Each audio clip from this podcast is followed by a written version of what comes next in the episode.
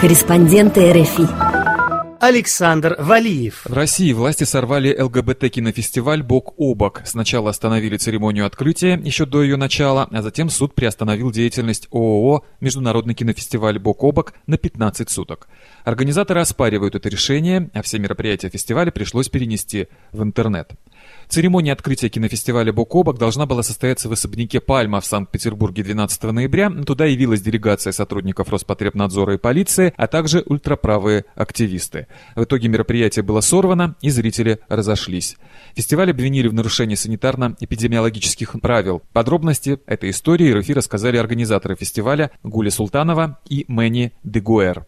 Скажите, какие разрешительные документы сегодня требуются, чтобы провести кинофестиваль? Для того, чтобы провести кинофестиваль, э, достаточно быть э, в реестре Министерства культуры международных кинофестивалей и иметь эм, документы на показ фильмов э, с правообладателями. В этом году фестиваль должен состояться 12 до 19 ноября. У нас было 8 дней планировали. Часть фестиваль был организован онлайн и тоже офлайн. Мы планировали открытие. В 7.30 мы хотели начинали с церемонии открытия, потом фильм «Ты и я», и потом обсуждение с режиссерами и главной актрисой тоже онлайн. И не удалось. Как себя вели сотрудники Роспотребнадзора и полиции?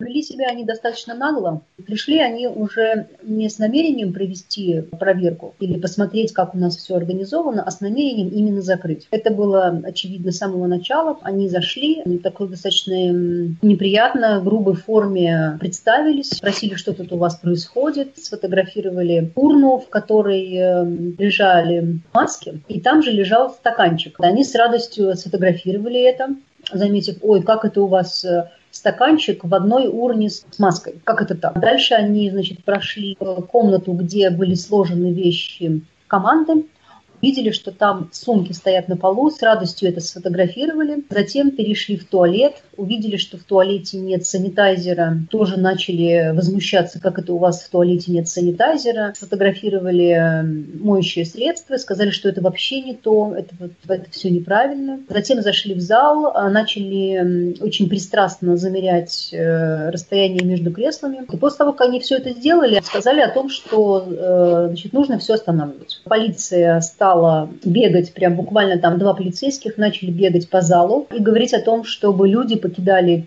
пространство, уходите, уходите, начали кричать. Зрители, конечно, были, в общем, в шоке, да, потому что вся площадка была наводнена просто фактически полицейскими, которые вообще ходили, не представляясь, не спрашивая, могут ли они зайти в помещение или не могут. Мы поняли, что если мы сейчас э, не остановим мероприятие, то будут применены еще какие-то репрессивные меры, и это может как-то просто еще и больше усугубить ситуацию. Вот, тогда мы объявили, что мы не можем начать кинофестиваль из-за того, что вот происходит.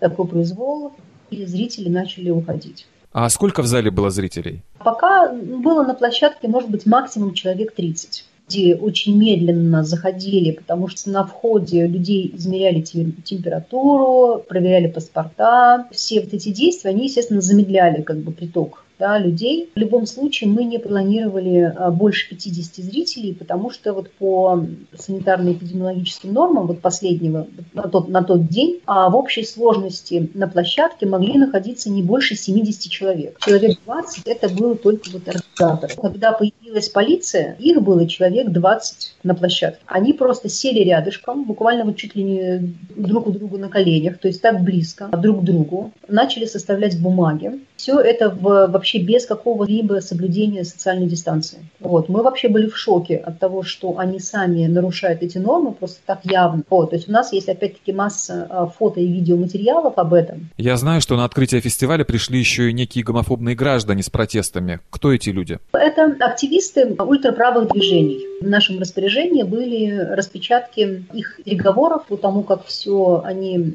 обсуждали, по э, содержанию их канала в Телеграме. Там, э, очевидно, российская идеология, там, очевидно, фашистская идеология и там очень сильная гомофобия. Эти люди за две недели начали, в принципе, созывать как бы питерских ультраправых вот на вот эту акцию. Причем как бы руководили всем этим люди из Москвы. Без зазрения совести там какой-то активист московский так и писал, что вот типа собираю людей для разгона бок. Там же они говорили о том, что скорее всего площадка будет заминирована. И что они делали, когда явились на фестиваль? На месте они стояли с листовками, то есть они агрессивно себя не вели, они ничего не кричали, но потому что во дворе было очень много полиции. Их было, ну, человек, может быть, 20, не больше. У них у всех были листовки. Вот они стояли друг с другом рядышком. Это фактически была ну, акция, да, несанкционированная акция, это был фактически пикет. Но полиция вообще как бы очень спокойно к ним отнеслась, она их снимала на видео, то есть вот просто так смотрели на них, так дружелюбно. Как вы думаете, кто стоит за срывом открытия фестиваля? Каждый год, каждый фестиваль, наш фестиваль столкнулся с такими эм, попытками мешать наша работа. Это не первый раз. Это с 2008 года. Это происходит, когда мы делаем фестиваль в Питере, Москва, и когда раньше мы работали в регионах. Кто это делает? Это известные гомофобы в России. Я не буду сказать их именно, потому что это еще их пиар. Есть гомофобия политика, в России. Мы хотим изменить условия, которые ЛГБТ-люди живут здесь, и они используют это против нас. На гомофобии один известный политик, депутат Милонов, фактически сделал себе карьеру. Когда он э, сидел в ЗАГСе и издавал совершенно нелепейшие законы о запрете кальянов, о топоте котов, э, то есть над ним просто тихо смеялись э, в ЗАГСе и в городе. Вот. А потом этому депутату, очевидно, какие-то люди в силовых структурах предложили новый расклад, предложили новую идею. Гомофобную политику. Он не идеолог, он проводник той гомофобной политики, которая формируется в каких-то определенных кругах. В России, к сожалению, непрозрачная политика принятия решений. Вот. Но очевидно, что он стал как бы таким лицом вот этой гомофобной политики и фактически э, как бы весь свой пиар, всю свою известность и свой приход в Госдуму он, собственно, обязан нашему кинофестивалю, потому что он каждый год приезжал, срывал, делал себе пиар. А, об этом с радостью, к сожалению, да, подхватывали и писали СМИ. Вы оспариваете решение суда, который приостановил вашу деятельность? А мы сейчас э, подаем жалобу в горсуд на вот это решение районного суда Октябрьского. Мы считаем, что это решение неправильное. Мы считаем, что те нарушения, которые нам инкриминируют, их вообще не было. Что все это заказ, что все это ложь. После того, как было сорвано открытие фестиваля «Бок о бок», а суд приостановил его работу, та же самая участь постигла Зум-кафе в Санкт-Петербурге. Этому предшествовало заявление, поданное в полицию известным гомофобным активистом Тимуром Булатовым, который почему-то решил, что мероприятия кинофестиваля пройдут в этом заведении. Кафе, которое фактически никак не было связано с фестивалем, не работает до сих пор. Его закрыли за нарушение санитарно-эпидемиологических правил. По словам владельца кафе Павла Штейнлухта, приблизительный ущерб от простоя составил уже около 350 тысяч рублей. 20 сотрудников остались без работы на неопределенный срок. Это не единственная гомофобная акция, предпринятая российскими властями в ноябре. 19 числа судья судебного участка номер 6 Верх-Исетского района Екатеринбурга назначил штраф в 50 тысяч рублей администратору группы во ВКонтакте для ЛГБТ-знакомств по статье о пропаганде нетрадиционных сексуальных отношений среди несовершеннолетних с применением интернета.